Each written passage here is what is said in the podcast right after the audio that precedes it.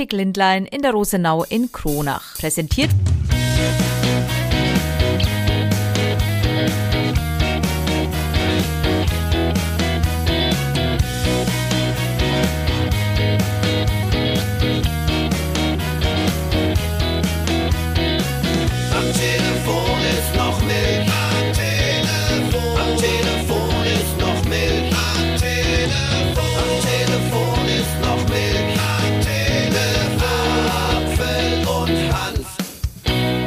Herzlich willkommen. Am Telefon ist noch Milch. Tatsächlich. ah, das geht ja schon interessant los. Tatsächlich Folge 80. Also kleines Jubiläum und im Hintergrund. Ja, man merkt, es ist äh, heute. Äh, wir haben ja angekündigt. Eine ganz besondere Ausgabe. Wir sitzen nämlich in einem Wohnmobil vom Freizeitsender Dietz in Ebern. Übrigens ein Globetrotter XXLA. Ich kann euch da einfach nur mal sagen, also es ist nicht zu übersehen. Wir haben eine Länge von 8,86 Meter, eine Höhe von 3,45 Meter und die Breite von 2,35 Also so viel zu den äh, technischen Daten von Thomas Apfel. Nein, das Wohnmobil äh, sieht natürlich so aus. Ein Riesenteil, was wir da gekriegt haben. Wir sind am Freitagmorgen, 22. September, 9.43 Uhr. Und euch können wir es ja verraten.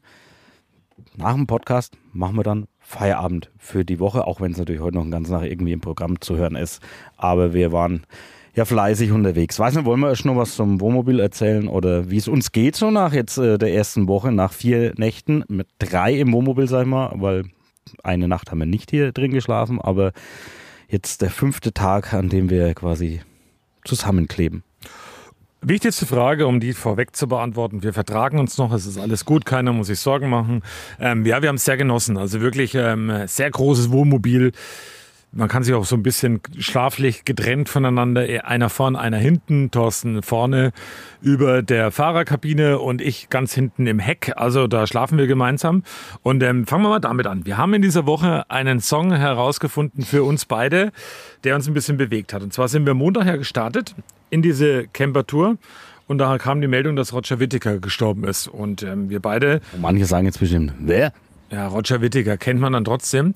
Eine, ein Mann, der eine sehr bewegende Lebensgeschichte hinter sich hat. Auf jeden Fall ist er gestorben und wir beide haben dann am Montagabend hier im Bus gesessen und haben Musik gehört. Und ähm, da gab es dann eben ein Lied, das uns wirklich ähm, so richtig hängen geblieben ist. Es geht ein bisschen langsam los, deswegen können wir dazu noch ein bisschen was erzählen, aber eher im Podcast. Bringt's mit Albany.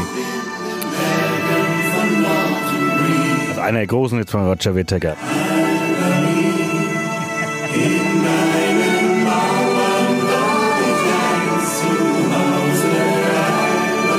Dies ist Gordon Mackenzies Lied. Ja, also und es ist, es hat uns dann wirklich äh, begleitet. Spontanerweise hat es uns begleitet. Ähm, wir haben immer irgendwie so einen Song oder irgendwie Musik, die, die dann auch so hängen bleibt.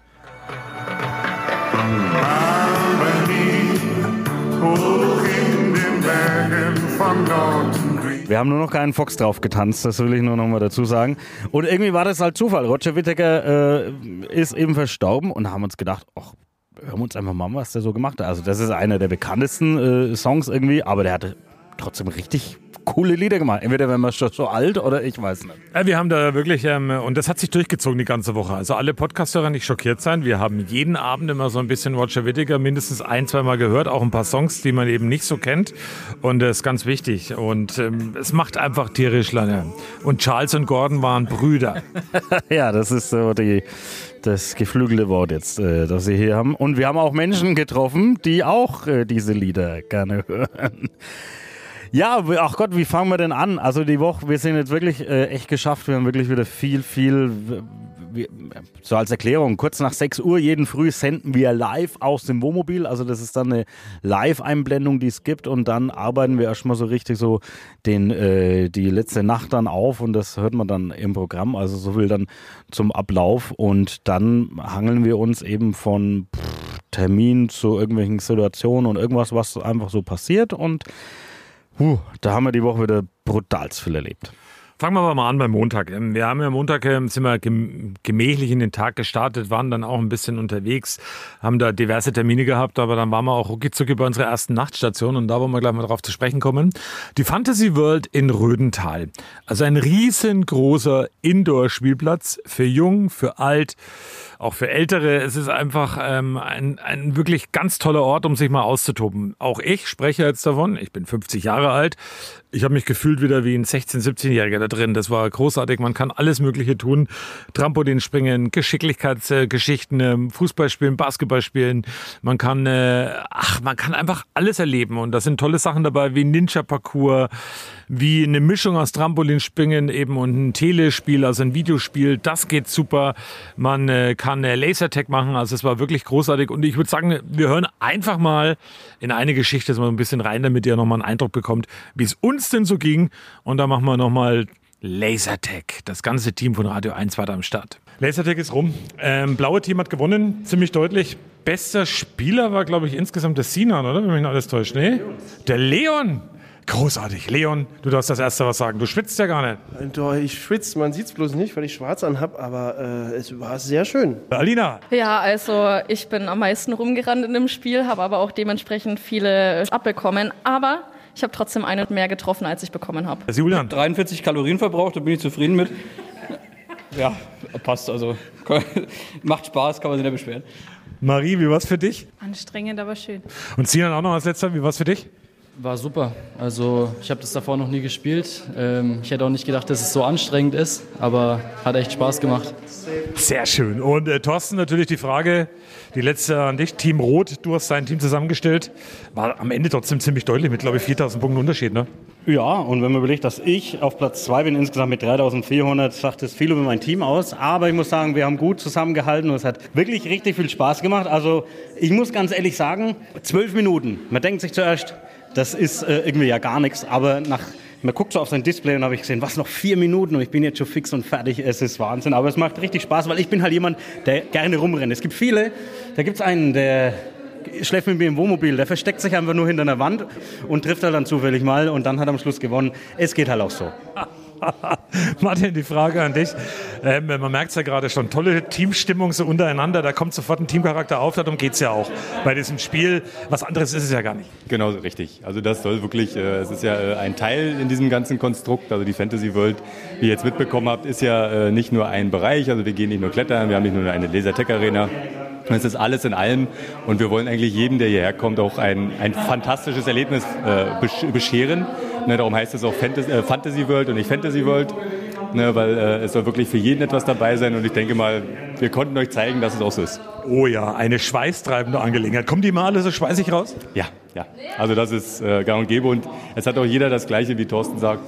Ähm, zwölf Minuten, naja, das äh, machen wir äh, mit links. Und wenn sie dann rauskommen, dann äh, weiß ja jeder, dass da auch etwas Arbeit hintersteckt. Oh ja, das bestätige Also jetzt erst brauchen wir erstmal was zu trinken, auf jeden Fall. Ja, Lasertech macht richtig, richtig Laune. Man schwitzt, man kommt brutal ins Schwitzen. Und deswegen mussten wir da was machen, was wir noch nie auf einer Wohnmobiltour gemacht haben. Wir haben im Wohnmobil geduscht. Grundsätzlich natürlich super, dass man eine Dusche hat. Die ist auch getrennt äh, vom Klo. Das gab es auch noch nicht. Das bietet halt einfach die Größe des Wohnmobils an. Sonst hast du immer äh, im, in der Nasszelle eben beides. Und jetzt ist es hier getrennt, von dem her eigentlich ganz schön. Aber Ja, da kommt eine erste Studie heute wieder zum Einsatz von mir. Und zwar drei von drei Campern, die nicht wissen, wie die Heizung angeht, dass das Wasser warm wird, duschen kalt. Wir beide waren dabei, ja, auf jeden Fall an diesem Montagabend. Wir haben eisekalt geduscht, weil wir es nicht so richtig geschnallt haben, wie das Wasser warm zu kriegen ist. Ähm, war mal wieder eine außergewöhnliche Geschichte. Wir waren dann noch wach. Dann haben wir auch Zeit gehabt, Roger Whittaker noch ein bisschen zu hören. Also von daher war eigentlich alles gut. Also wir haben aber wirklich eisekalt geduscht an diesem Abend. Und dann kommen wir aber auch schon zu der ersten so spontanen Geschichte. Wie gesagt, die Nachtstationen, die stehen ja meistens dann irgendwie fest, weil wir ja Strom brauchen und so. Und man muss ja uns, wir wollen uns ja irgendwo sicher hinstellen. Das ist halt doch ein Riesenteilchen. Ähm, da haben wir dann gegenüber vor der Fantasy World in Rödental haben wir gesehen, boah, da liegen ganz viele Baumstämme rum und die werden da irgendwie äh, bewässert die ganze Zeit. Und äh, da haben wir uns gerade, ja, warum denn das eigentlich so? Haben wir gedacht, okay, wenn wir dann Dienstagmorgen aufstehen, fahren wir da einfach mal hin und gucken, ob wir jemanden treffen, der uns das sagen kann. Und das haben wir getan und es ist auch, ja, hat auch geklappt. Tag zwei unserer Wohnmobiltouren. Wir sind jetzt gar nicht so weit gekommen, denn wir waren ja in der Fantasy World in Rödental gestern Abend und da haben wir schon gesehen, gegenüber liegen ganz viele Baumstämme und die werden auch teilweise bewässert. Ja, und jetzt sind wir mal hergefahren und haben uns gedacht, gucken wir mal, ob wir jemanden finden. Und jetzt sind wir bei wem? Beim Paul. Von? Dem Bayerischen Staatsforsten. Ihr seid verantwortlich hier für diesen Platz? Ja, korrekt. Es sind ja Unmengen an Holz, die hier liegen. Weißt du ungefähr wie viel? Also hier auf dem Lager sind es in etwa gerade so zwischen 60 und 70.000 Festmeter. Die kommen aus Rotenkirchen, also aus dem Frankenwald, Nordhalben und aus dem Coburger Raum. Und die wichtigste Frage, weil viele Menschen wirklich uns fragen, warum wird es die ganze Zeit bewässert? Also die Bewässerung ist für das, nennen wir es mal, bessere Qualitäten. Die werden dann bewässert, um halt diese Qualität zu erhalten. Und wenn man jetzt das Holz sich anschaut, das ist ja, da ist ja wie eine Algenschicht drauf. Wenn wir die jetzt anschneiden würden, wäre das Holz einfach wieder komplett schneeweiß. Also hat dieselbe Qualität wie nach der Ernte. Ist denn das alles Schadholz? Also ist das alles ähm, äh, Holz, was wirklich ähm, den Schädlingen da im Wald zum Opfer gefallen ist? Ja, also hier liegt jetzt aktuell nur Schadholz. Wir haben hier wir haben einen zweiten Lagerplatz noch in Gestungshausen und das ist aber alles nur Schadholz. Wir bekommen es ja mit die letzten Jahre eben mit dem Schadholz. Es wird ja immer mehr. Musste der Platz hier dann auch vergrößert werden schon? Ja, tatsächlich. Also der Platz ist, wenn man jetzt da hier runter guckt, eigentlich nur das Geschotterte ursprünglich. Und wir mussten jetzt aber schon anbauen auf dem Feld nach außen, weil wir einfach keine Lagerkapazität mehr haben. Was passiert mit dem Holz? Also wird es wohin verkauft und wohin geht's? Was wird genau damit gemacht meistens? Also das Holz ist aktuell noch nicht verkauft. Da werden dann Verträge mit Großsägewerken gemacht und dann dementsprechend verkauft. Jetzt sind ja wir von Radio 1 und alle oberfränkischen Radiosender ähm, mit äh, Baumpflanzaktionen unterwegs. Wir sind aber mittlerweile weit über 70.000 Bäumen, die wir ja auch mit euch aus dem Bayerischen Staatsforsten dann im Herbst gemeinsam setzen werden. Ist wichtiger denn je, oder? Ja, definitiv. Wir brauchen äh, Bäume ohne Ende. Wir müssen das alles wieder aufforsten. Wir haben ja unser nachhaltig wirtschaften, steht ja bei uns auf dem, auf dem Logo mit drauf. Und das funktioniert nur, indem wir pflanzen, pflanzen, pflanzen, um das alles wieder aufzuforsten. Danach waren wir Comic-Ausstellung äh, in äh, Schloss Hohenstein, Helden der Kindheit heißt sie. Da kann man so ein bisschen eintauchen in die Comicwelt mit wirklich ähm, tollen Exponaten, also Ausstellungsstücken, rund 50. Verschiedene Sachen gibt's da zu sehen, von den Peanuts bis hin zum Mickey Mouse, bis hin aber auch zu den Feuersteins oder eben auch natürlich aktuelle Marvel-Helden. Also wer da will, kann man mal vorbeischauen. Das Besondere daran ist, dass es am Wochenende ist und umsonst. Man muss sich nur im Vorfeld anmelden und dann kann man eben diese tolle Ausstellung auf Schloss Hohenstein wirklich gerne mal besuchen. Ich gebe den Tipp noch dazu, bringt ein bisschen Zeit mit, geht noch ein bisschen wandern, weil da gibt's den Querkel-Wanderweg um die Ecke, es sind ein paar schöne Steine, ranken sich auch ein paar tolle Geschichten drumherum. Also ist schön. Und dann kommen wir und es gibt... Na, na, jetzt bin ich, das Max das falsch. Was mache ich falsch? Weil du jetzt das Falsche weitergibst. Oder? Mach mal, mach weiter. ähm, also ihr merkt, wir verstehen uns nach dieser Woche noch fast schon blind. Ja, danach ging es ums Bier. Das Nee, das meine ich, das magst du jetzt nämlich falsch. Ne? Das stimmt nämlich eigentlich gar nicht. Achso, die Grube am Fass. Ja. Ich muss jetzt nur noch mal, noch mal gucken, wie das genau ist. Also wir starten ja unsere Tour äh, klassischerweise mit einem Wurf auf die Landkarte und fahren dann dahin, ähm, was uns, wo wir halt da zufällig hinwerfen. Und das war diesmal Grub am Forst und das ist die Rennerwaldquelle, war das so? Ich muss das jetzt nochmal genau nachlesen, weil wir wurden da mal berichtigt. Rennerwaldquelle bei Grube am Forst, also da waren wir auch noch nie beide und da ist halt einfach eine Quelle, aber da ist auch so eine Schutzhütte mit, mit Grillplatz und irgendwie, also wirklich ein ganz schönes Ausflugsziel und da, wenn man sich anmeldet, kann man da auch irgendwie wahrscheinlich über Nacht bleiben und, und grillen und so weiter. Also war echt cool. Und wisst ihr, was da noch ist? Viel Natur. Und Ruhe. Und Ziegen. Und Ziegen, ja allerdings, mit denen haben wir auch gesprochen. Du kannst deinen schlechten, du kannst deinen schlechten Witz nochmal loslassen jetzt im Podcast. Ja, den, also wenn, ihr- wenn ihr mal reinklickt auf, ähm, auf Radio 1 Coburg äh, Instagram, da könnt ihr den Witz sehen äh, und hören. Und jetzt hört ihr nur, ich habe eine Ziege, nee, ich habe, als die Ziege vor mir war, gesagt, was ist, der, ja, weiß ich gar nicht, was ist der beliebteste oder wo arbeiten Ziegen am liebsten? So rum war es, genau. In der Medienbranche. So wie wir halt. Ja, die Ziege ist dann weggelaufen. Ja, das stimmt. Ja, weil du sie aber auch mit äh, äh, vergilbten Blättern fü- füttern wolltest. Ja, das- Die waren lecker, die hat sie gern gegessen. Dann ging es aber um ein Thema, was wir an jeder Campertour eigentlich mit dabei haben bei uns mittlerweile, und zwar das Thema Bier. Da sind wir in den Landkreis Coburg gefahren, in der Nähe von Bad Rodach, und zwar war es Rossfeld. In Rossfeld gibt es einen ganz besonderen Verein. Dieser Verein darf Bier brauen. Und nur Vereinsmitglieder dieses Vereins bekommen das Bier. Wir können ja nochmal die, da, die Rahmendaten sagen. Also man zahlt im Jahr 25 Euro Jahresbeitrag und bekommt pro Monat fünf Kästen Bier von dem selbstgebrauten Bier. Wir haben uns natürlich lange unterhalten mit dem Vorstand und ich habe mal das Mikrofon reingehalten bei all den Jungs, die da mitgeholfen haben. Und äh, die stellen sich selber vor und sagen auch, was sie so machen und wie das Bier schmeckt. Ich bin immer noch mittendrin im Gemeinschaftsbrauhaus in Rossfeld. Ähm, dein Name? Der Gunter. Gunter, wie schmeckt euer Bier? Beschreib's mal. Äh, vollmundig, würzig und man schmeckt, dass es handwerklich gebraut ist. Was hast du heute gemacht hier beim Brauen?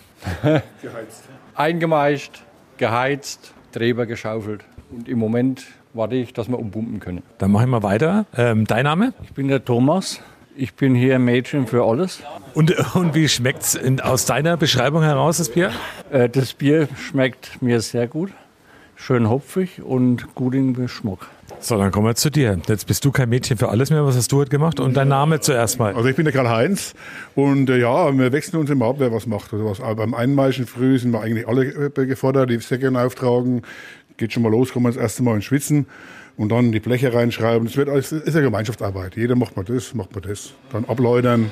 Das ist so, ja, um zum Schmecken vom Bier. Also mir schmeckt das Bier auch ganz hervorragend, weil man, man merkt es zumindest dann, wenn man ein anderes Bier trinkt, so ein Industriebier, wo so leer und noch nicht schmeckt. Und unser Bier ist vollmundig, würzig, optimal.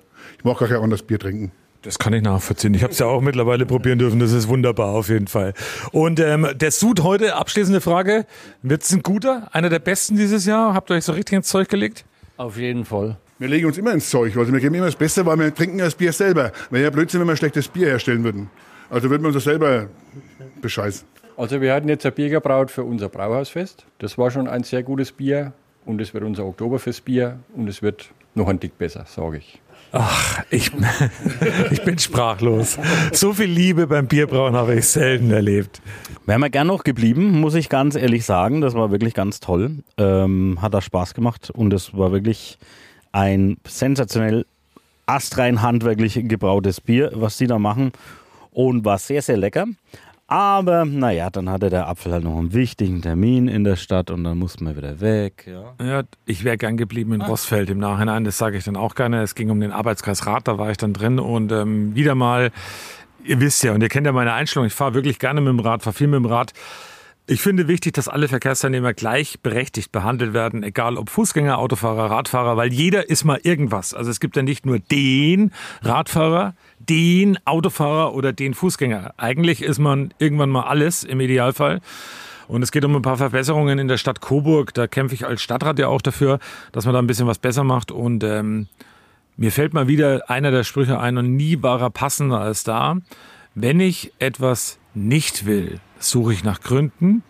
Wenn ich was will, suche ich nach Lösungen. Und ähm, leider gibt es immer wieder Menschen, die viel zu viel nach Gründen suchen, um was zu verhindern, anstatt man einfach mal was ausprobiert oder einfach mal ein bisschen Verbesserungen für alle da anstrebt. Und ähm, ich war auch durchaus geladen, das konnte der Thorsten dann durchaus auch bestätigen. Ich bin da ziemlich ähm, angesäuert dann wieder hier ins Wohnmobil gestiegen. Ich kann natürlich erzählen, was ich währenddessen gemacht habe. Ich habe ein bisschen was noch gearbeitet, war aber dann, beziehungsweise ich wollte was arbeiten und wir standen ja dann äh, auf dem Schlossplatz in Coburg, das kann man ja so sagen, mit dem Wohnmobil. Man hat mir, war nicht zu übersehen und da habe ich schön netten Besuch ab und zu mal bekommen. Unter anderem unsere Lea Löffler, die ja bei uns mal gearbeitet hat, die mittlerweile in Coburg wohnt und da ähm, auch an anderer Stelle arbeitet im Marketing. Und dann kam die hier rein und da haben wir ein schönes Bier hingetrunken, haben uns sehr schön unterhalten. Ich habe mich geärgert. Ich konnte nichts vorarbeiten für den nächsten Tag und dann kam der Herr Apfel sehr angesäuert und ich war gut drauf. Und dann, das können wir dann an dieser Stelle auch sagen, das haben wir dann gar nicht so publik gemacht, die Nachtstation war dann bei mir zu Hause tatsächlich in der Einfahrt, weil wir am nächsten Früh, ach man merkt schon, dass ich müde bin, ach, das war schon eine anstrengende Woche. Ähm, ist schön, wenn man gähnt im Podcast. Ähm, weil wir nächsten frühen Termin in Küps hatten, haben wir gedacht, na gut, dann fahren wir eh schon in die Nähe und dann ist es ja Quatsch, wenn ich irgendwo, irgendwo mich nach Küps stelle, wenn ich eh da wohne und dann waren wir bei mir daheim. Zur Nachtstation muss ich zwei Sachen sagen. Zunächst mal an dieser Stelle danke, danke, danke an die Susanne, deine Frau, lieber Thorsten, weil es ging dann nämlich mal, wollt ihr was essen? Und ich habe dann eben so gesagt, na klar, Cordon Bleu und Kroketten. Äh, Einfach mal so in den Raum geschmissen, das war eigentlich witzig gemeint, aber was gab es dann bei Hampfens zu Hause? Cordon Bleu und Kroketten. Dazu noch ein lecker Salat. Also von daher ein dickes Dankeschön an dieser Stelle. Und auch an diesem Abend haben wir probiert, ein bisschen Fußball zu schauen. Dortmund gegen Paris war, haben wir auch gemacht, aber dann haben wir irgendwann ausgeschaltet, sind ins Wohnmobil und haben Roger Whittaker gehört. ja, genau. Das, äh, zum Glück hast du es erwähnt. Da hast du auch wieder rein. Da gab es die äh, nächste, nächste Roger Whittaker Runde. Ich würde aber mal sagen, äh, wir müssen auch noch was Wichtiges hier einschieben. Also, Werbung. Es läuft eine tolle Aktion bei Optik Lindlein in Kronach. Ab dieser Woche und seit dieser Woche werden gesucht 50 Testkunden für Gleitsichtgläser. Ja, we want you heißt es da im Slogan. Ihr seid aufgerufen, macht einen Termin aus unter 09261 61866 und bis zu 500 Euro könnt ihr sparen beim Kauf von Gleitsichtgläsern. Sind wichtig, weil das hat was mit Kurzsichtigkeit und Weitsichtigkeit zu tun. Meldet euch einfach bei Optik Lindlein in Kronach. Und ähm, vielleicht seid ihr mit dabei bei den 50 Leuten. Werbung Ende. Dann haben wir gesagt, der Mittwoch, da waren wir in Küps, äh, da waren wir zuerst mal frühstücken mit Peter Müller vom Backhaus Müller in seine Filiale. Dankeschön dafür, äh, für, für die Einladung, war super. Und dann mh, sind wir draufgebracht worden. Und zwar, ihr hört es ja seit einigen Wochen bei uns im Podcast, das Frische Center Wagner unterstützt uns ja auch. Und äh, der Chef, der Jörg Wagner, der hat gesagt, sein Vater hat in Tüschnitz ähm, etwas initiiert. Und zwar ist es an einem Wanderweg gelegen und zum eigentlich, das war zur Wiedervereinigung 1990, hatte das Denkmal Deutsche Einheit ja in, ins Rollen gebracht und das haben wir uns da mal angeschaut. Ähm, das ist, sieht aus wie ein großer Stein, sind aber ganz viele Steine und zwar aus jedem Bundesland ein Stein, ähm, die da schön in Form gebracht wurden und mit einem herrlichen Ausblick. Also da kann man wirklich mal schön spazieren gehen und auch die Natur genießen und natürlich auch wird hier den, den Opfern an der Mauer und so weiter gedacht. Also auch wirklich was ganz Besonderes Verstecktes, was viele gar nicht so auf dem Schirm haben. Und dann ging es noch um Kinderrechte in Küps. Da waren wir natürlich auch mit dabei. Danke für den Empfang, den wir da hatten. Und die Kleinsten haben natürlich darauf aufmerksam gemacht. Und es sollte eigentlich jeder Erwachsene oder jeder, der mit Kindern zu tun hat, sich immer wieder mal vor Augen führen. Kinder haben Rechte. Kinder haben Rechte. Kinder können laut sein. Kinder können frech sein. Kinder sollen frech sein. Kinder wollen Aufmerksamkeit und sollen vor allem Aufmerksamkeit bekommen. Darum ging's Und ähm, ja, jeder kann sich mal damit befassen, kann man überall nachlesen. In Thüringen ist das Ganze ja sogar ein Feiertag, der Kindertag. War ja auch am Mittwoch so. Also von daher auch ein wichtiges und tolles Thema. Ja, und wir hören da auch noch mal rein, weil das Besondere war da auch, da waren zwei Kindergärten, einmal die St. Jakobi Strolche in Küps und Spatzennest Oberlangenstadt. Und wir haben bei den Kids mal nachgefragt, ob die denn jetzt schon so genau wissen, um was es da geht bei dieser Aktion. Das hören wir uns jetzt nochmal an. Den Weltkindertag. Wir haben Lieder gesungen, Luftballons zeigen lassen. Wir haben mit die Kreide gemalt. Für die Kinderrechte. Für alle Kinder. Kinderrechte. Kinder haben Rechte. Ja, also die wussten auf jeden Fall Bescheid. War ein großer Empfang mit vielen Liedern, die sie gesungen haben. Dann wurden Luftballons äh, ja, in, in die Luft gelassen sozusagen. Ja, wir mussten aber dann schon zackig wieder weiter, weil wir kamen dann, glaube ich, zu einem der bewegendsten Momenten auf dieser Tour. Der Thomas Apfel musste zum Arzt und hat eine Spritze bekommen ins Knie. Stimmt. Lieber Dr. Gerolf Bergenthal, an dieser Stelle lieben Dank. Mir geht's deutlich besser seit der letzten Spritze, aber wir waren dann bei der Coburger Tafel und ähm, das war für uns beide, kann man jetzt im Rückblick betrachten, ein äh, sehr bewegender und sehr emotionaler Moment, weil wir ähm, da reingeplatzt sind in äh, ein bestehendes Konstrukt, das wirklich ähm, viel für die Gesellschaft leistet, für Menschen, die eben zum Beispiel den Coburg-Pass haben. Der Coburg-Pass bedeutet, das sind Menschen, die nicht genug Geld verdienen, um sich davon eben selbst zu ernähren und eben alle Kosten dann eben im Leben zu tragen. Und das, und das heißt jetzt nicht, dass diese Menschen unbedingt irgendwie nicht arbeiten wollen oder sonstiges. Nee, das sind oftmals Menschen, die die arbeiten und es trotzdem nicht reicht. Oder es sind zum Beispiel auch viele Rentnerinnen oder Rentner mit dabei, wo das Geld vorne und hinten überhaupt nicht reicht. Und ähm, mit einer Dame, und das war ein sehr bewegender Moment, Vielleicht hören wir da als allererstes mal rein, bevor wir weiter um die Coburger Tafel uns kümmern, habe ich mal gesprochen. Eine ältere Dame, die wöchentlich zur Coburger Tafel kommt. Die Ausgabe bei der Coburger Tafel läuft. Ich bin beim Gemüse mit untergebracht. Bei mir ist die Christine. Christine, wie lange bist du denn schon Kundin hier bei der Coburger Tafel? Das sind schon einige Jahre jetzt, ja. ja kann fast zehn Jahre sein, ne? Ich war jetzt 79. Und du kommst jede Woche hierher zur Coburger Tafel? Fast jede Woche. Bis ich, wenn ich einmal schlapp mache, krank bin, aber ansonsten immer. Bist du zufrieden mit dem Angebot, was es hier gibt? Ja. Ich danke jedem doch in Herrgott, dass es die Tafel gibt. Weil ohne die Tafel tät ich ganz, ganz alt, tät ich vielleicht wie 90 ausschauen. Liegt daran an der wahrscheinlich zu geringen Rente auch ein bisschen, ne? Na, ich habe einen Fehler gemacht gehabt. Ich habe also mit 58,5 bin ich auf der Arbeit zusammengebrochen. Ich war in der Pflege, Krankenschwester. Mit 60 muss, bin ich dann in Rente, weil mir der Amtmann auf der Stadt gesagt hat, es wäre also besser, weil ich wirklich todkrank war. Und hab ich gesagt, ich erreiche sowieso nicht die Rente. Und dann ich, bin ich in das äh, wie sagt, Gesetz gerutscht.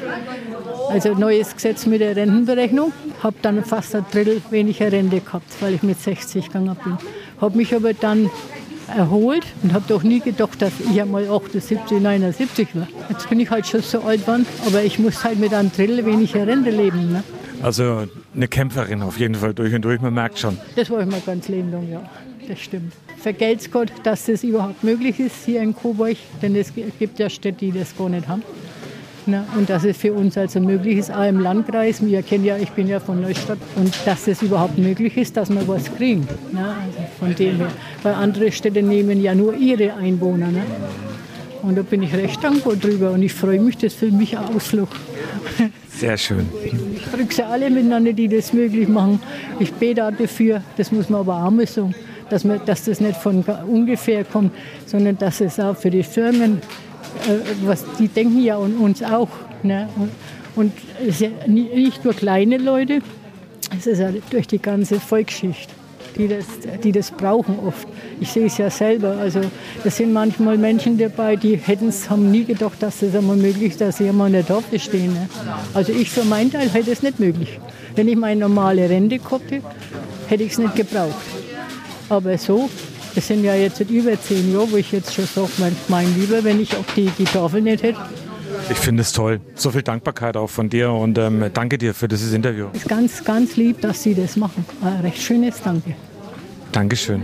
Und Gottes Segen. Dankeschön. Ihnen auch. Danke. Ja, und wie das äh, oftmals so ist bei unserer Arbeit, man weiß eigentlich immer nicht so ganz, was auf einen zukommt. Und ich weiß noch, also ich habe schon gedacht, okay, wir haben gesagt, wir, wir helfen da irgendwie mit aus, indem wir da Lebensmittel ausgeben und äh, für alles okay, alles klar, aber dann fährt man da hin und dann sieht man schon, wie viele Menschen da anstanden oder anstehen und darauf warten, dass sie da reinkommen und äh, ihre Lebensmittel, also keine Angst, das ist jetzt kein Tohuwabo, das ist alles geordnet und strukturiert, das ist wirklich total top organisiert und gut durchdacht, aber dennoch äh, dürfen da immer nur zwei gleichzeitig dann quasi in den, in Anführungszeichen, Verkaufsräumen dann drin sein und der Rest erwartet halt und dann dann siehst du schon, okay, hm, das sind Menschen, denen es einfach nicht so gut geht. Und dann haben wir das mal lang so ein bisschen allgemein drüber unterhalten und dann durften wir selber ran, der Herr Apfel in der Obst- und Gemüseabteilung passenderweise und ich war bei der Backwarenstation, das war die erste Station und ähm, da konnte ich sowohl mit denen, die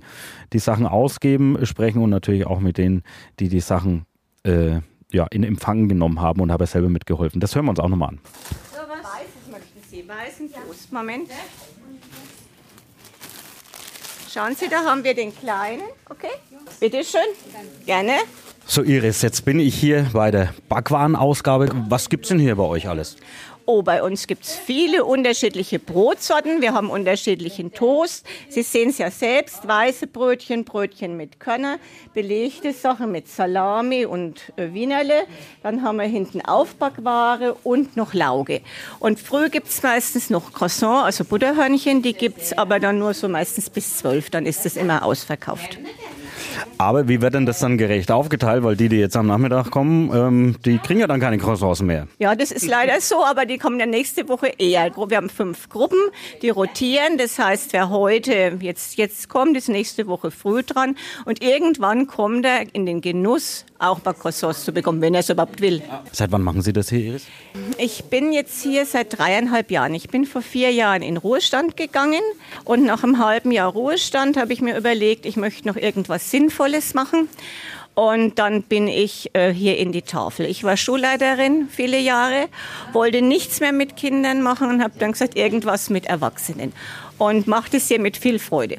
Wie finden Sie denn das Angebot der Tafel hier, dass Sie hier Ihre Lebensmittel und Sachen bekommen? Tafel und die große Chefin und alles arbeite, die gute Hilfe für mich und alles Bürger Hilfe, das ist gut, auch freundlich. Seit wann kommen Sie hierher? Hier circa drei Jahre circa. Was Sie mitnehmen, reicht das dann aus oder müssen Sie sich noch weiter versorgen? Entschuldigung, hier nicht Kaufland oder, oder DM, hier Hilfe. Aber es reicht, es reicht. Meine Familie, äh, es reicht. Danke sehr, Tafel.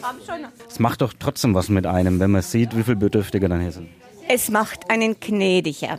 Es ist so, dass man helfen kann und dass man aber auch sieht, erstens, also die Lebensmittel werden nicht weggeworfen, sondern sie haben noch einmal Verwendung und auch so die Dankbarkeit der Kunden. Diese Dankbarkeit, also das, das ist einem eigentlich Freude genug. Da ist man richtig glücklich, wenn man heimgeht. Man ist geschafft, aber man sagt sich auch, Mensch, klasse, du konntest heute helfen. Hallo? Was hätten Sie denn gerne? Lauge, ne? Ja. Und Fußballbrötchen. Das ist ein Fußballbrötchen. Gut. Okay.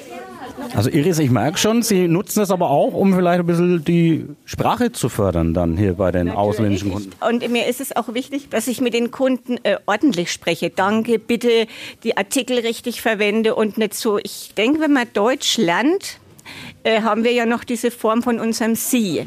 Und das ist das A und O, dass man mit den Kunden wirklich ordentlich spricht. Weil wenn sie es, komm gleich zu Ihnen, wenn sie es lernen müssen, Deutsch, muss man da ein ordentliches Vorbild geben.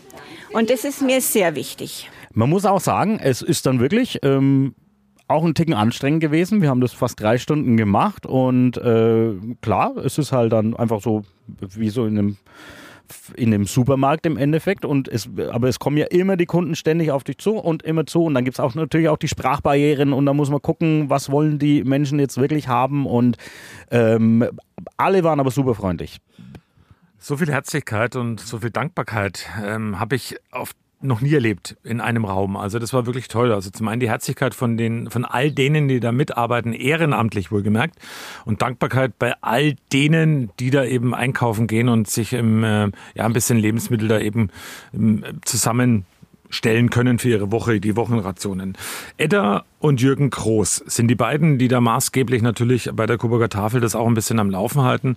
Und wir wollten helfen. Wir haben auch geholfen von Radio 1 aus. Wir haben eine 600 Euro Barspende übergeben, die die auch herzlich und gut gebrauchen können. Aber natürlich von Edda und von Jürgen Hörmer, wer und wie man überhaupt helfen kann, auch bei der Coburger Tafel. Die Coburger Tafel in der Rodacher Straße beheimatet. Oftmals fahren Menschen vorbei und sagen, oh, ich bin da mittwochs vorbeigefahren, Schlangen vor dem Laden. Das ist ja schlimm, was da los ist und was da alles ist. Also hier wird ein Bombenjob gemacht. Wir haben ja ausführlich drüber geredet. Und jetzt wollen wir mal so ein bisschen, wünscht ihr was aufmachen? Also wenn ihr euch was wünschen könntet. Ich weiß, es geht natürlich hier, seid ihr in einem Gebäude untergebracht, was der Stadt gehört. Und ähm, da hätte er gerne ein bisschen längeren Laufzeitraum. Aber ist da was in Aussicht? Ja, der Wunsch ist natürlich nach einem längeren Mietvertrag. Bisher war der immer halt nur zwei Jahre. Jetzt haben wir vor einer Stunde die Nachricht bekommen, wo wir uns also riesig darüber freuen, dass wir jetzt fünf Jahre eine Verlängerung bekommen. Und das ist für uns natürlich beruhigend. Äh, So können wir vielleicht das eine oder andere in Angriff nehmen, wo wir jetzt gesagt haben, na, warten wir besser mal ab. Wenn wir bei dem Wünschethema sind, wir haben schon drüber gesprochen, natürlich kann man hier Lebensmittel dann vorbeibringen, das funktioniert, aber äh, ich glaube, es wird sich auch noch das eine oder andere gewünscht, oder? Wir brauchen natürlich für den Betrieb, für den Unterhalt der Tafeln auch eine Menge Geld. Wir haben ein großes Kühlfahrzeug, äh, das kostet viel Geld. Wir haben Müllentsorgung, wir haben Energiekosten, wir haben Verwaltungskosten. Deswegen wünschen wir uns natürlich auch den einen oder anderen Sponsor, der mal sagt, okay, hier ist ein Obolus, den spende ich der Tafel. Und Natürlich gewünscht ist auch ähm, persönliche Schaffenskraft. Auch da will ich nochmal drauf eingehen. Also ihr könnt jederzeit noch wirklich helfende Hände gebrauchen. Ja, wir brauchen also äh, Frauen wie Männer, egal wer, wer helfen möchte. Äh, Frauen natürlich überwiegend in der Sortierung oder in der Ausgabe. Männer vielleicht ein bisschen mit schwereren Arbeiten für den Fahrdienst oder den Innendienst, äh, der die schweren Kisten, das muss man auch dazu sagen, es ist keine leichte Arbeit, weil es eben halt doch oftmals schwere Kisten sind. Äh, und da brauchen wir eben halt Männerhände. Ich komme nochmal auf das Thema Geldspenden zurück. Es, ähm, wenn jetzt jemand vielleicht zögert, weil er sagt, oh, ich weiß ja gar nicht, was mit meinem Geld passiert, der kann aber jederzeit auch gerne hier mal vorbeischauen und sich das anschauen, weil wir sind ja wirklich jetzt auch hier sehr beeindruckt. Das ist möglich bestimmt, oder? Unbedingt. Wir haben viele Sponsoren, die gekommen sind und wo wir dann gleich gesagt haben, bitte, wir möchten Ihnen gerne zeigen, wo das Geld hingeht, damit Sie sehen, wo wir arbeiten, wie wir arbeiten, mit was wir arbeiten und damit wirklich jeder ein sicheres Gefühl hat und weiß, da gebe ich mein Geld hin und da ist es gut aufgehoben. Und viele, die gekommen sind, haben gesagt, so haben wir uns das nicht vorgestellt. Wie vielleicht auch Radio 1, also so haben wir es uns nicht vorgestellt. Willkommen im Club, genauso ist ja. es. So geht's Thorsten und so geht's auch mir. Ähm, also was wir heute hier erlebt haben, das prägt sich ein. Und ähm, das war wirklich ein besonderer Tag. Deswegen wirklich die Empfehlung, sich das Ganze einfach mal anschauen, ohne irgendwelche Klischee-Denken, ohne Vorurteile. Und dann, wenn man dann sieht, wie glücklich wie wir es ja schon erwähnt haben heute, beide Seiten sind, also die Kunden und auch die Mitarbeiter hier, dann weiß man, man hat am Ende wirklich was richtig Gutes und Sinnvolles getan. Also man wird auf jeden Fall danach, wir haben danach einen Moment oder eine Zeit gebraucht. Wir saßen, als der Termin dann rum war, im Wohnmobil und haben wir echt, mussten wir echt mal durch, durchschnaufen und dann denkt man sich auch, ach Gott, über was man sich manchmal so im Leben aufricht und dann siehst du hier dieses, dieses Leid und teilweise auch irgendwelche Schicksale, natürlich auch viele Geflohene waren da mit dabei. Ähm, und dann denkt man sich, also eigentlich hat man schon wirklich äh, super gut und da kommen Menschen, ähm, die keine Ahnung, eine riesige Familie haben und kriegen 30 Semmeln für eine Woche, weil halt dann es halt gerecht zugehen soll und jeder irgendwie was abbekommen soll. Das ist dann schon wirklich, ja, es ist, es ist dann schon wirklich so, so ein Ding, dass, dass sich im Kopf einbrennt und man denkt, es ist Wahnsinn, wie gut es eigentlich geht. Man muss viel dankbarer sein. Und wenn man sieht, wie die Menschen in ihrer Situation dann aber dankbar sind darüber, was da passiert, muss man sagen, sowas muss eigentlich dauerhaft unterstützt werden. Und die leben ja nur von Spenden bei der Tafel. Ihr wisst ja, normalerweise geht es bei uns lustig und launig zu im Podcast, aber ähm, in solchen Momenten wie jetzt gerade auch diesem muss man manchmal eben mal sagen und darauf hinweisen, wie Thorsten das gerade alles gesagt hat und da schreibe ich wirklich alles eins zu eins. Ähm, dieser Moment da bei der Coburger Tafel hat uns beide extrem geerdet und ähm, man weiß dann wirklich wieder und ist ein bisschen bodenständiger, äh, was man eigentlich alles hat und wie gut es einem geht. Und das sollten wir tun. Und wenn es einem schon gut geht, dann sollte man auch anderen Menschen, denen es eben nicht so gut geht, und die gibt es leider viel zu viele bei uns in der Gesellschaft, auch ab und zu mal ein bisschen helfen. Also klingt zwar jetzt ein bisschen wie das Wort zum Sonntag, aber es ist wirklich ernst gemeint und es hat uns in dieser Woche bewegt und wir werden die Coburger Tafel mit Sicherheit nicht mehr aus den Augen lassen. Und was ich da auch noch empfehlen kann, also was mir jetzt auch nicht so bewusst war, man kann sich das auch einfach so anschauen. Man kann da natürlich mal anrufen und sagen, kann ich mir das mal anschauen, wie das abläuft? Kann ich da bei der Ausgabe mal zuschauen? Das ist alles möglich und ich finde, das sollte man wirklich mal getan haben, weil ähm, diese Schicht unserer Gesellschaft, die haben ja wir meistens gar nicht im Blick. Man weiß davon, ja, aber man, man schaut halt drüber hinweg und hier siehst du es dann einfach, was, was auch noch was es einfach auch noch gibt, was einfach da ist. Einfach Menschen, denen es wirklich schlecht geht. Woche für Woche, und auch das ist noch eine schockierende Zahl zum Abschluss vielleicht jetzt in dieser kleinen Runde, Woche für Woche profitieren 1200 Menschen in Coburg Stadt und Land von der Coburger Tafel. 1200 Menschen, natürlich auch Familien mit inbegriffen, 1200 Menschen, die mit ihrem Geld, was sie normal zur Verfügung haben, nicht über die Runden kommen.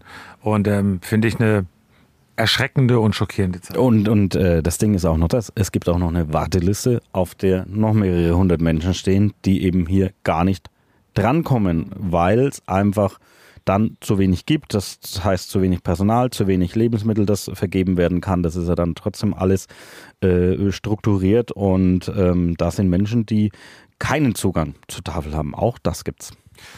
Der Mittwoch. Es ging weiter für uns zu unserer Nachtstation und es war der krasse Kontrast natürlich wieder mal, wie so oft ist im Leben ähm, zwischen Freude und Leid liegen einfach nur ein paar wenige Momente auseinander und es war ein sehr freudiger und sehr lustiger und launiger Termin, wo wir dann waren.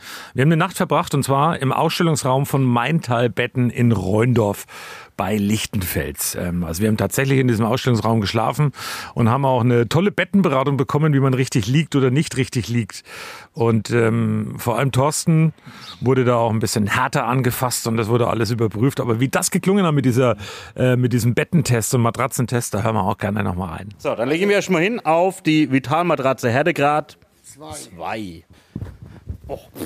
Also jetzt schauen wir uns mal an, wie die Wirbelsäule ausschaut. Schön entspannt drauflegen. Ich schaue mir das an. Wirbelsäule, ja, oben, unten die Wirbelsäule, ja. Wir sehen den Abstand. Unten in der Taille, oben an der Schulter. Hinten sehen wir, es ist ganz krumm her. Ja, wir müssen schauen, dass wir das Becken weiter rauskriegen, dass die Wirbelsäule schön waagerecht zur Matratze liegen tut. Also nicht die richtige Matratze für mich. Nein, die Matratze ist zu weich, das passt nicht. So, Härtegrad 3. Oh, schauen wir mal. Erst liegt falsch rum, hm? Ja, Ach, das mei. kommt noch, ne? Ach Gott. Jetzt schauen wir, dass wir den krummer Hund an Geraden machen. Also, ganz locker, gell? Mhm. Man schiebt die Schultern nach die Mitte und den Arm vor, ja? Also, wir haben das passt immer noch nicht. Gibt's doch nicht. Nein. Du wirst du die richtige Matratzen für mich Nein, finden. das ist der, ist, der Körper ist einfach zu schwer. So direkt, so direkt auch noch. Also, jetzt haben wir sie 100%. Meinst du? Ja. Ne, du Härtegrad 4. So, dann gucken wir mal, was, wie es da ausschaut. Oh, ja, das fühlt sich aber schon gut an. Ei. Da nehmen wir vom Kissen weg. Jetzt haben wir es da hinten. Jawohl, jetzt sehen wir es, gell? Jetzt haben wir Was sieht man? Linie, Ja, da hinten, schön gerade. Hinten in der Taille, da hinten ist keine Luft. Liegt alles schön auf. Haben wir gute Stütze da hinten. Wie schaut's aus? Wie fühlen wir sich wohl? Naja, pack's mir gleich ein, würde ich sagen, oder? Alles klar. Ich rufe im Lager an. Super. Ja, danke an die Beratung hier äh, von Thomas Goldhammer, äh, wie wir dann auch festgestellt haben, dass wir uns eigentlich irgendwie von früher auch irgendwie kennen. Also die Welt ist dann auch klein und es war ein sehr, sehr schöner, lustiger Abend. Und das Besondere dran war, es hieß, nee, heute schlaft er nicht im Wohnmobil. Heute schlaft er bei uns in so einem Bett in der Ausstellung und ähm, da müssen wir jetzt auch mal vielen Dank sagen an die Alina und an die Magda, die aktuell dabei sind und unser Social Media Team sind. Das heißt, die machen Filme, die machen die ganzen Reels und Stories und Beiträge, und keine Ahnung, von denen wir halt äh, nicht wissen, wie das Ganze funktioniert auf der Radio 1 Coburg Instagram-Seite und auf der Facebook-Seite. Und ähm, die kamen dann auf die tolle Idee, sie fotografieren jetzt vier Betten aus der Ausstellung und alle Follower dürfen entscheiden, in welchem Bett wir jeweils schlafen. Und was kam natürlich am Schluss raus? Wir beide gemeinsam in einem grünen Bett die Nacht. Und ähm, haben wir auch gemacht. Ich will aber was zum nächsten Morgen sagen. Jetzt weiß ich, wie sich vielleicht, ja, wie man ähm, unsanft aus dem Schlaf geholt wird. Also liebevoll gemeint, aber es war ziemlicher, das war ein stressiger Moment. Also es ging irgendwann am Morgen so leicht dezent Musik im Hintergrund an. Radio 1. Wunderbar. Schöne Musik.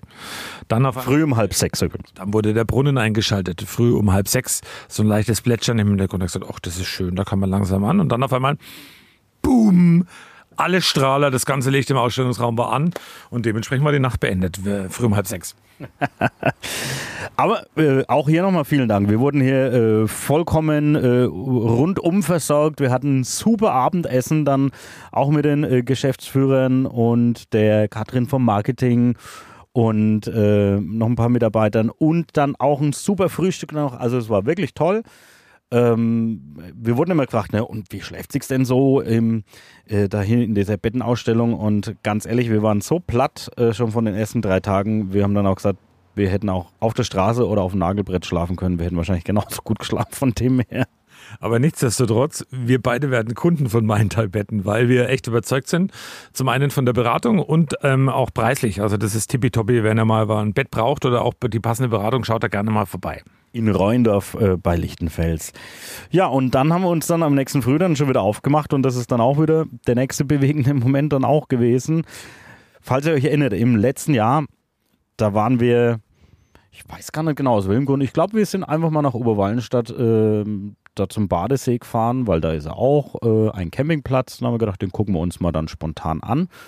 Und das haben dann Hörer mitbekommen. Und da gab es den Jürgen.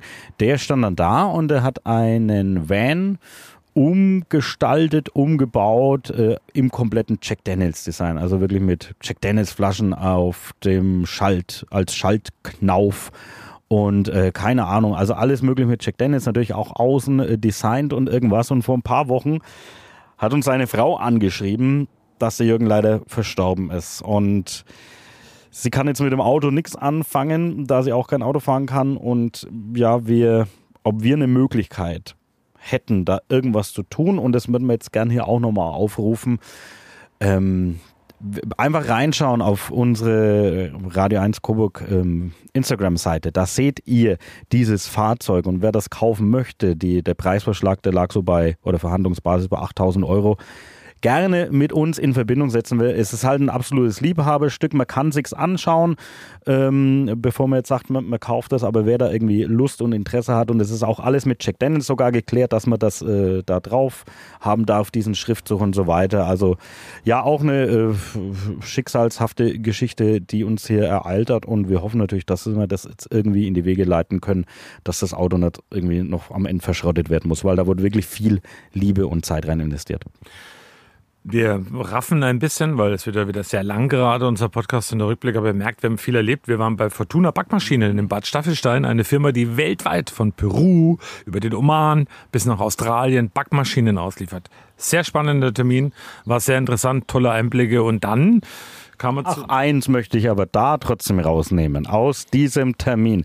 Also mit diesen Backmaschinen, man denkt sich immer, ah, das sind die Dinger, da kommt das Zeug dann frisch gebacken raus. Nein, das ist tatsächlich nur die Unterstützung für äh, den Bäcker. Das sind Maschinen, du wirfst im Endeffekt den Teig rein und am Ende kommt dann das rohe Produkt raus, so wie du es möchtest. Also sei es Semmeln in jeglichen Formen, sei es irgendwelche Zöpfe oder Brezeln oder wie auch immer, da ist dann alles denkbar und dann erst kommt es in den Ofen. Also das ist wirklich nur so dieser Vorgang, äh, Teig kneten, alles in die Form bringen und so weiter und das kannst du natürlich je nach Maschine in Mass machen. Aber und genau deswegen ist es, weil, weil das so vielfältig ist, so viele Semmeln, da hat sich der Thomas nämlich selber irgendwo reingeritten äh, in das Thema.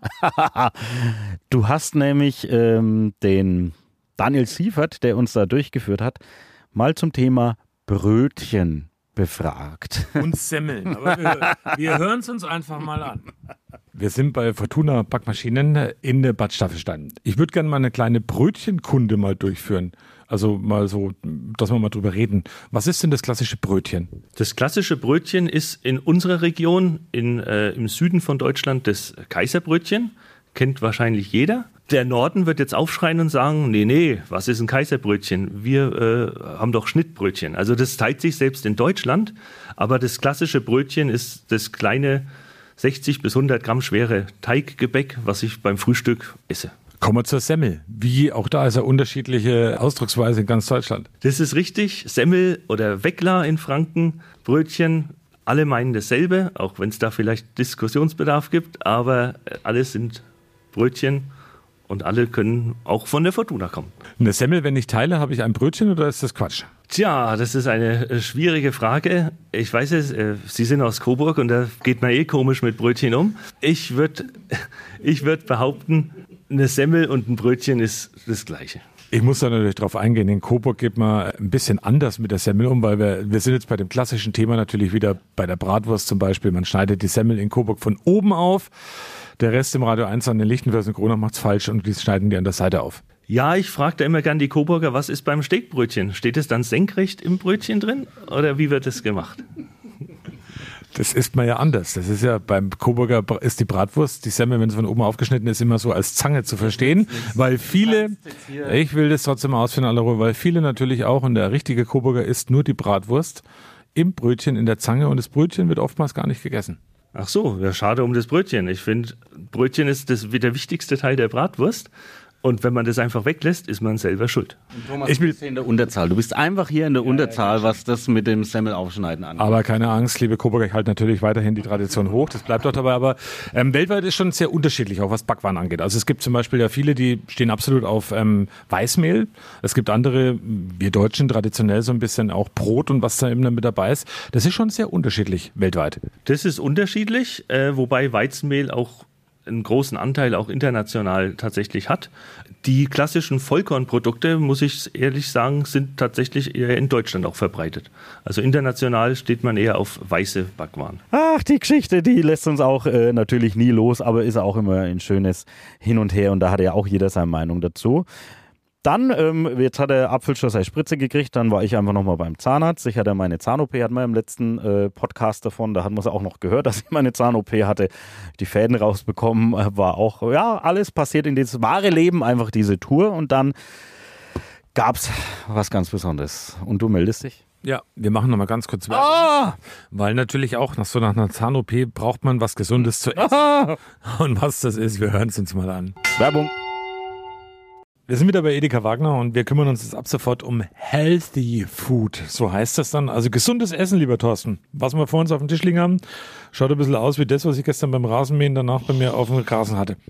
Ja, das könnte sein. Es ist auf jeden Fall was Grünes. Ähm, Wir haben dankenswerterweise eine Scheibe, ja, Weißbrot dazu bekommen und da ist irgendein Aufstrich drauf. Ich kann es jetzt selber nicht sagen, was das dann alles in der Kombination ist, aber wir lassen uns natürlich überraschen. Es muss ja was Gesundes sein. Dieter, Healthy Food, mit was fangen wir denn da an? Was haben wir denn vor uns? Gras wird legalisiert und deswegen gibt es heute Brunnenkresse. Gilt als das gesündeste Lebensmittel der Welt. Also 100 Gramm decken den kompletten Bedarf an Nährstoffen, Vitaminen für den ganzen Tag. Richtiges Superfood. Superfood. Probieren wir es mal. Hast du schon probiert? Nee. Hast du mal gerochen? Ja. Und? Wie riecht's? Ich habe ein bisschen Schnupfen, deswegen kann ich es gar nicht so. Deswegen hört man- hört man ja. Ich rieche nicht so viel. Probiere das jetzt mal ein schon. Oh, ja. Hm. Das hat so was Zwiebeliges, so eine Art äh, Petersilie in Richtung, sage ich mal, geht es natürlich. Kresse kennt man ja eigentlich dann wahrscheinlich. Ja, aber also. Zwiebelig ist das einigermaßen gut vertretbar, Dieter? Ja, auch ein bisschen Kressemäßiges, ist schon kräftig im Geschmack, hat auch etwas Grasiges natürlich. Aber wirklich viel äh, Vitamine drin, also blutreinigend, gegen Atemserkrankungen, stoffwechselfördernd. Man kann es als Smoothie einsetzen, Salate, als Topping, wie wir es jetzt haben praktisch. Ich habe auch extra einen neutralen Quark genommen, dass man die, den Geschmack auch richtig erkennt. Und ich, also ich liebe es im Salat. Warum heißt es Brunnenkresse? Weil das am Wasser oder leicht im Wasser wächst und dadurch nennt sich das Brunnenkresse. Yes. Und hat es geschmeckt? Es schmeckt noch. Also ich finde es war gut, also wirklich lecker. Ich merke, wie mein Stoffwechsel anspringt. Was gibt es noch zu wissen über die Brunnenkresse? Bei hohen Cholesterinwerten ist es ideal zum Senken oder vorbeugend für Erkältungen. Also ist ein richtiges Allround-Ding. Werbung Ende. Ja, dann ging es in die Notaufnahme Regiomed Klinik in Coburg. Das größte Haus hier bei uns natürlich im Radio 1 Land. Ähm, Wir beide haben nicht gewusst, was uns da erwartet. Wir haben gedacht, okay, da kriegen wir ab und zu mal jemand gestellt, mit dem wir Interview können, äh, interviewen können, aber wir waren mittendrin statt nur dabei. Also wir waren tatsächlich mittendrin in der Notaufnahme und haben auch da wieder viele Menschen getroffen, die voller Inbrunst und voller Leidenschaft eben diesen Job ausüben. Ich glaube, vielen geht es da echt gar nicht ums Geld. Die wollen es einfach tun, weil dieser Job ihnen was gibt der Kontakt mit Menschen und ähm, wir haben da ganz tolle Menschen kennengelernt, zum Beispiel die Rosi. Da haben wir jetzt die Rosi getroffen, eine, wir haben es gehört, eine Institution quasi schon seit 25 Jahren dabei hier beim Pflegepersonal. Also es ist hier irgendwas, da irgendwas und wir sagen, huh, ganz schön was los, aber du sagst? Es ist eigentlich recht entspannt gerade. Also recht entspannt ist jetzt zum Beispiel, dass zum Glück nicht so viele Patienten im Wartezimmer warten müssen. Ne? Es sind natürlich ein paar da, aber die sind schon anbehandelt mit Blutabnahme. Und die warten jetzt halt einfach, dass die Laborwerte fertig sind. Und dann wissen wir schon ungefähr, in welche Abteilung das geht oder welchem Arzt wir sie zuordnen dürfen. Ne? Das ist alles zu koordinieren, ähm, das ist schon tough. Man ist da ständig schon am Anschlag bei dem Job, oder? Ja, es ist schon viel, viel gefordert, das ist klar, ne? weil man muss halt überall Augen und Ohren haben ne? und dann halt auch eben individuell mal schnell reagieren. Auch wenn man beim einen Patienten versorgt, kann natürlich im nächsten Moment jemand schreien, dass was Akutes passiert, dass man dann plötzlich dahin muss und dann alles fallen lässt. Es ist ein aufregender Job. Verrätst du mir dein Geheimnis, wie du dann immer dabei ruhig bleibst? Ich weiß es nicht. Es, es geht. Es klappt sehr gut. Äh, Ich muss sagen, wir sind ein ganz, ganz tolles Team und das macht viel aus. Also das beste Team für mich jetzt überhaupt. Ne? Ist jetzt eigentlich besser, wenn nichts los ist oder besser, wenn viel los ist? Wenn weniger, dann ist es natürlich so, dass wir mehr Zeit haben, um die Patienten, die da sind, ein bisschen länger zu versorgen, dass man ausführlicher halt auch sich mal mit ihnen unterhalten kann. Weil das ist natürlich immer schwierig, wenn ich weiß, dass schon wieder ein paar Patienten darauf warten, dass sie überhaupt gesehen werden oder dass sie anbehandelt werden. Äh, wenn man das dann im Nacken sitzen hat, dann ist man dann natürlich äh, immer schon ein bisschen, ein bisschen auf dem Sprung zum nächsten. Ne? Ihr seht hier bestimmt in der Notaufnahme auch manchmal ganz schreckliche Sachen. Wie geht man damit um, wenn man tagtäglich eben wirklich so schlimme Sachen sieht? Zum einen denke ich, hat jeder äh, individuell die eigene Art, damit umzugehen. Untereinander reden wir. Und es ist auch tatsächlich so, dass zum Glück eben auch privat das Team sehr miteinander äh, verbunden ist. Und dann hilft man sich schon gegenseitig. Ne? Sag doch mal deine Motivation, warum du diesen Job gerne machst, jeden Tag wieder.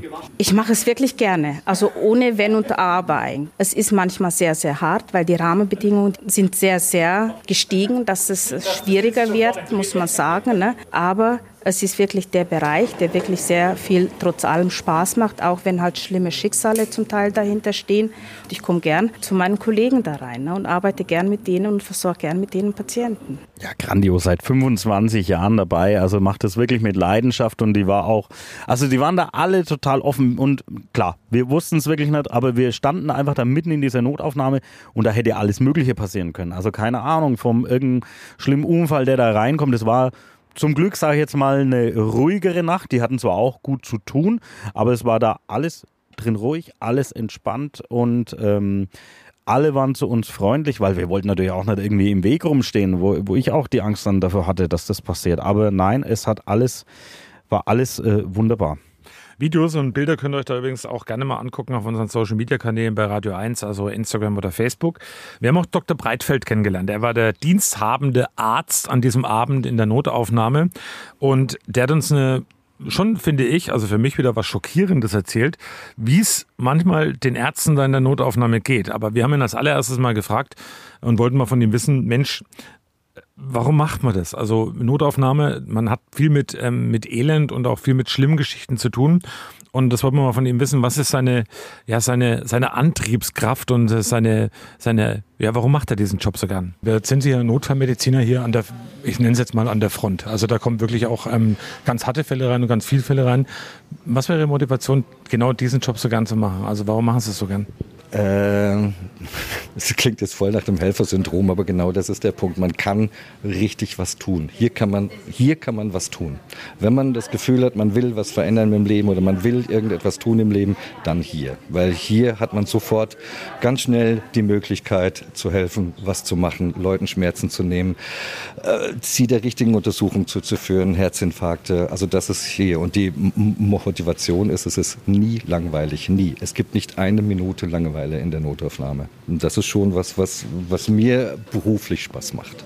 Herr Dr. Breitfeld, jetzt hat man es ja schon drüber, Notaufnahme, dass manchmal ein bisschen Ärger mit dabei ist bei Patienten, wenn sie ein bisschen länger warten sollen. Ähm, gipfelt das manchmal auch so in irgendwelchen äh, Gewaltangriffen oder wird es da auch mal handgreiflich? Ja, auf jeden Fall gibt es ja Eskalationen, das ist richtig, ja. Also es gibt immer wieder Patienten mal, wo leider dann auch natürlich irgendwelche, ich nenne es mal freundlich nutritive Noxen, also sprich irgendwelche Drohungen im, im, äh, im Spiel sind, wo die Leute sich dann auch nicht mehr im Griff haben. Es eskaliert. Also es, es, ich bin selbst schon bedroht worden, man ist schon auf mich los losgegangen. Äh, sogar schon so, dass wir uns dann in einem Zimmer verbarrikadieren mussten und die Polizei anrufen. Und die Kollegen sind dann auch so freundlich, kommen auch sofort ohne Diskussion. Ne? Aber das, also es eskaliert, ich, ich würde nicht sagen beständig, aber doch regelmäßig, dass wir hier Ärger haben, dass die Polizei uns helfen muss. Ne? Ist es schlimmer geworden im Laufe der Zeit? Ja, es ist leider schlimmer geworden. Es ist mehr geworden. Die Leute sind aggressiver. Das ist so, ich kann das jetzt nicht anhand einer Studie belegen, aber gefühlt sind die Leute tatsächlich aggressiver geworden. Und was macht es mit der Motivation des Teams dann, wenn sowas passiert? Weil es demotiviert doch dann eigentlich. Man will ja helfen. Das ist tatsächlich das Schwierigste daran. Ich meine, wir hatten ja vorhin gesprochen über schwere Notfälle, auch jugendliche Motorradfahrer. Das das kriegt man alles dann irgendwann mal hin, damit klarzukommen. Aber wenn man angegriffen wird, das ist was, was dann ganz schwierig ist, weil man, man geht ja auch dann irgendwann mal, kommt man in so ein Fahrwasser, wo man mit den Patienten anders umgeht. Gar nicht mehr, ich gehe jetzt freundlich auf den zu und sage, Mensch, kann, was kann ich für Sie tun, sondern was hat schon, äh, was, was führt Sie zu uns? Also man, man geht schon auf eine Distanz, obwohl man das eigentlich gar nicht will. Ne? Also das verändert schon den Umgang mit den Patienten, leider Gottes muss ich sagen, das beobachte ich. Und es ähm, ja, ich will mich mal vorsichtig ausdrücken. Das Problem ist, dass man natürlich auch immer wieder mit sich kämpfen muss, dass man die Vorurteile gegenüber gewissen Krankheitsbildern oder gewissen Suchtbildern, dass sie nicht überhand nehmen. Dass man selber immer wieder zu sich sagt, nein, ist alles gut, ist eine Krankheit, müssen wir jetzt handeln, dealen wir. Ne? Also, aber es macht mit dem Team schon was. Also es war auch wirklich, wirklich äh, beeindruckend. Wir waren da bis, sagen wir mal, also von, von 18 Uhr bis 22, 23 Uhr waren wir dann da äh, am Start und durften das wirklich hautnah miterleben und äh, haben gesehen, was die für eine tolle Arbeit leisten. Aber man sieht natürlich auch den Warteraum vorher, da sitzen die Leute und manchmal sitzen die halt dann einfach. Und da gibt es halt auch große Beschwerden. Ja, viele, die so drei, vier Stunden da sitzen. Aber zunächst noch mal eins zu dem, was wir gerade gehört haben von Dr. Breitfeld. Gewalt gegen Rettungskräfte. Ey, ganz ehrlich, Leute, also da macht mal einer das Licht am Fahrrad an bei den Leuten. Also das kann doch gar nicht sein. Die wollen euch helfen und wir wissen, dass die helfen wollen. Warum es manchmal ein bisschen länger dauern kann, das hat Gründe. Und diese Gründe die haben uns natürlich auch mal erklären lassen. Wir wurden auch schon oft damit konfrontiert bei Radio 1, dass es hieß, ja, unsägliche Wartezeiten in der Notaufnahme und äh, da ging ja gar nichts voran. Ich kam da und war viel eher als jemand anders dran und bin viel später dran gekommen. Vielleicht, wenn Sie es nochmal, Herr Dr. Breitfeld, erklären, wie das System funktioniert. Also das System funktioniert grundsätzlich nach Triage. Worauf wir achten, also die Patienten werden eigentlich alle versucht, möglichst schnell gleich gesehen zu werden. Und dann macht man sich ein Bild davon, wie wichtig, wie dringend ist das. Und es gibt natürlich die Patienten, die kommen hierher, die haben dann was am Bein, Fuß, irgendwas, Hand, wo man dann sagt, das ist jetzt nichts lebensbedrohliches. Wenn einmal jemand daherkommt, wo man das Gefühl hat, Mensch, es könnte ein Schlaganfall oder ein Herzinfarkt sein, der wird natürlich ganz anders triagiert als jemand, der mit, mit Schmerzen an der Hand kommt. Und allein schon so kommen Wartezeiten zustande. Ne? Und das ist auch nichts, was wir uns ausdenken, sondern das ist so, so das ist eigentlich sogar so bundesweit ein bisschen ein Konzept, wo auch Zeiten vorgegeben sind, wie zum Beispiel Verdacht auf Herzinfarkt darf nur zehn Minuten warten. Ein milder Bauchweh darf zwei Stunden warten. Also da gibt es ganz klare Notaufnahmekonzepte dafür. Ne? Und so entsteht das dann, dass Patienten auch manchmal einfach warten müssen. Unser zweites großes Problem ist, das haben Sie jetzt ja schon gesehen, wir haben zwei Zugangswege.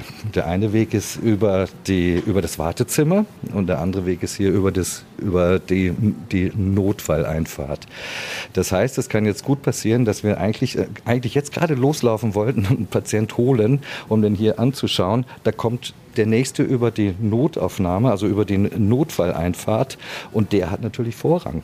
Und das ist das Problem. Und so entsteht es manchmal, dass wir eigentlich jedes Mal, wenn wir einen aus dem Wartezimmer holen wollen, ein Rettungswagen oder ein Notarzt hier steht, der uns den nächsten Patienten bringt und daher den, die Patienten, die in der Warteschleife sind, die nicht so notfällig sind, dass die dann warten müssen. Jeder denkt aber natürlich, wenn ihm irgendwas wehtut, er ist dann trotzdem der Wichtigste und er, äh, er möchte jetzt gleich mhm. drankommen. Wie gehen Sie denn mit Kritik um? Wird die hier überhaupt geäußert? Weil in den sozialen Medien kriegt man es mit, auch wir werden manchmal hier angeschrieben. Kriegt man es hier auch direkt von den Patienten mit? Ja, wir kriegen das direkt mit. Das ist natürlich, also auch wir werden darauf angesprochen, sag mal, wie lange dauert das denn noch? Oder meine M Mutter wartet jetzt schon drei Stunden, das kriegen wir natürlich auch zu hören. Wir versuchen das ernst zu nehmen. Wir müssen das ernst nehmen. Ist ja völlig klar, dass man die Leute nicht warten lassen kann. Wir versuchen dann ein kurzes Gespräch zu führen, einfach zu sagen, tut uns leid, es geht im Moment nicht, alle Zimmer sind voll. Oder wenn wir versuchen es auch manchmal dann einfach, dass man dann sagt, okay, kommen Sie mit rein, aber das Risiko ist halt, dass Sie hinten auf dem Flur liegen, ne? dass Sie nicht direkt im, am Ort des Geschehens, aber wenigstens schon mal aus dem Wartezimmer raus. Wir versuchen das natürlich zu entschärfen, äh, aber eben nur, soweit es auch in unserer Macht steht. Und diese Kritik ist... Ähm, für uns manchmal ärgerlich. Ich will aber auch genauso sagen, auch zutreffend. Also jetzt nicht, weil wir, weil wir faul sind, sondern weil die Wartezeiten tatsächlich lang sind. Aber dagegen ist tatsächlich auch kein großes Kraut gewachsen. Ne? Das ist das Problem. Aber wir versuchen es ernst zu nehmen. Wir versuchen jedes Mal, es gibt immer wieder Gespräche, was können wir tun, wie können wir unseren Abfluss, ne, wie, dass die Patienten hier nicht im Flur stehen, dass die Zimmer immer wieder leer werden, weil wir brauchen für jeden Zimmer ja, für jeden Patienten auch ein leeres Untersuchungszimmer. Aber diese Untersuchungszimmer sind halt einfach manchmal voll weil die Patienten drin liegen, warten aufs Labor, warten auf ein Untersuchungsergebnis und das, dadurch verzögert sich das automatisch, ohne dass wir das groß beeinflussen können. Ja, und wenn man so hört, ist es ganz logisch, wobei äh, natürlich die andere Seite auch gesehen wurde. Wir haben ganz oft gehört, klar, wenn ich in die Notaufnahme gehe, ich bin mir selbst der Nächste, mir tut mein umgeknickter Fuß oder irgendwas weh, ich will jetzt sofort behandelt werden oder ich habe Angst, dass ich mir irgendwas gebrochen habe oder es ist irgendwas noch schlimmer, aber es wird halt einfach dann äh, gewichtet äh, und entschieden. Also man wird dann nicht aufs Abstellgleis äh, gesetzt, sondern nein, das hat alle Struktur im Hintergrund. man sieht es halt im Vordergrund einfach nicht. Und das war eben auch dieser spannende und ganz wichtige Einblick, den wir haben und der auch genau deswegen waren wir da, dass das nach außen getragen wird. Und ja, es waren wirklich sehr bewegende Momente, muss man einfach sagen. Und sehr, sehr spannende Einblicke. Und äh, auch uns ist eine Freundlichkeitswelle entgegengeschlagen in der ganzen Woche, egal bei was wir da waren und gemacht haben. Inklusive natürlich auch vieler Hörer, die uns dauerhaft hören. Ich vergesse den einen Pfleger gar nicht mehr. Ich weiß gar nicht, wie er heißt, der im Vorbeigehen gesagt hat, ey, ihr seid Apfel und Hanft. Ey, großartig, ihr seid einfach nur. und hat sich total gefreut. Und ähm, wir haben, glaube ich, auch den einen oder anderen Arzt bekehrt, der jetzt dann auch öfters Radio 1 hören wird. Und das war unsere Woche, so ein kurzer Zusammenschnitt oder beziehungsweise das, was uns bewegt hat, aufgenommen am Freitagmorgen am Ende unserer ersten Woche. Wir wollen aber nochmal darauf hinweisen, ihr habt immer noch die Gelegenheit, euch noch zu bewerben, ganz kurzfristig, für unseren Live-Podcast. Der findet statt am Dienstag, den 26. September. Im Zollinger, unter dem Zollinger Dach an der Pakethalle in Coburg am Güterbahnhofsgelände. Wir haben drei Live-Gäste. Ich sage auch gerne wer. Coburgs Oberbürgermeister Dominik Sauerteig, mit dem wir nicht über Politik sprechen. Kein einziges Wort. Wir haben mit dabei Matthias Straub. Da geht es natürlich ums Globe. Das macht ja bald auf am 6. Oktober die feierliche Eröffnung des neuen Theaters für viele Jahre jetzt erstmal. Und wir haben unser Eich dabei, Stefan Eichner, unser Haus- und Hofcomedian, der auch viel zu erzählen hat. Und da wird es auch immer ein bisschen lustig. Also es lohnt sich. Es gibt ein bisschen was zu trinken, auch da wir was besorgt. Ähm, kurzweiligen Abend und natürlich das, was uns so beschäftigt. Habe ich was vergessen? Äh, ich habe jetzt irgendwie nicht mehr zugehört. Ich bin nämlich durch für die Woche, muss ich ganz ehrlich sagen. Ähm, es war, es ist natürlich immer eine super Sache, diese Wohnmobiltour, weil man so viel erlebt, so viel mitnimmt, aber der Kopf braucht jetzt dann auch irgendwann mal Ruhe. Deswegen verabschieden wir uns ins Wochenende und Wir machen das Klo noch sauber jetzt im Wohnmobil. Wir lassen noch Wasser ab, wir füllen Wasser nach und kehren nochmal schön raus. Genauso wie es gehört, dass wir Montag früh wieder dann fleißig äh, starten können. Und dafür produzierst du den Podcast. Naja, das ist natürlich toll. Du hast ja dann auch bald vier Wochen frei. Das ist eine super Begründung. Naja, also verantwortlich für das, was wir gesagt haben, waren natürlich wie immer wir selber und äh, vielen Dank an alle Stationen, die wir in dieser Woche äh, besuchen durften, alle Menschen, denen wir begegnet sind und das hat wirklich richtig Spaß gemacht und ja, ich glaube die zweite Woche, da haben wir erstmal noch nicht ganz so viel in unserem Wochenplan drin. Ein paar Stationen liegen schon fest, aber ich glaube, es wird auch genauso grandios, genauso anstrengend. Und deswegen habt eine schöne Zeit. Wenn ihr uns vielleicht seht mit dem Wohnmobil, äh, wenn wir irgendwo stehen, gern mal klopfen oder schauen, ob wir da sind. Wir heißen hier jeden herzlich willkommen. Das ist überhaupt kein Thema. On the road again, ab kommenden Montag. Und, wie es unser Freund Roger Whittaker sagen würde, ein bisschen Aroma ein bisschen Paloma. Und damit schönes Wochenende.